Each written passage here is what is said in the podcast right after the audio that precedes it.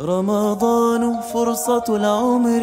ونور في مدى الدهر ويحكي رقة النهر ففيه ليلة القدر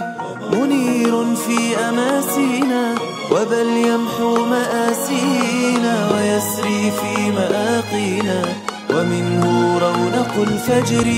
زمان الصوم قد راقى وطيب البر قد ساقى وأضفى فيه إشراقا يحاكي لمعة البدر فكم قد شاقنا وله إليه شوقنا وله هلال فاغر فمه ويحكي بسمة الدر صلاة الليل مرقات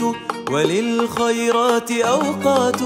وتعلو فيه أصوات تناجي الله في السحر وكم آل وأصحابي وخلان وأحبابي وقد جاءوا بأسبابي لتسهو فرحة الفطر فبالإفطار أفراح وبالأذكار نرتاح وتسعد فيه أرواح من الإفطار للفجر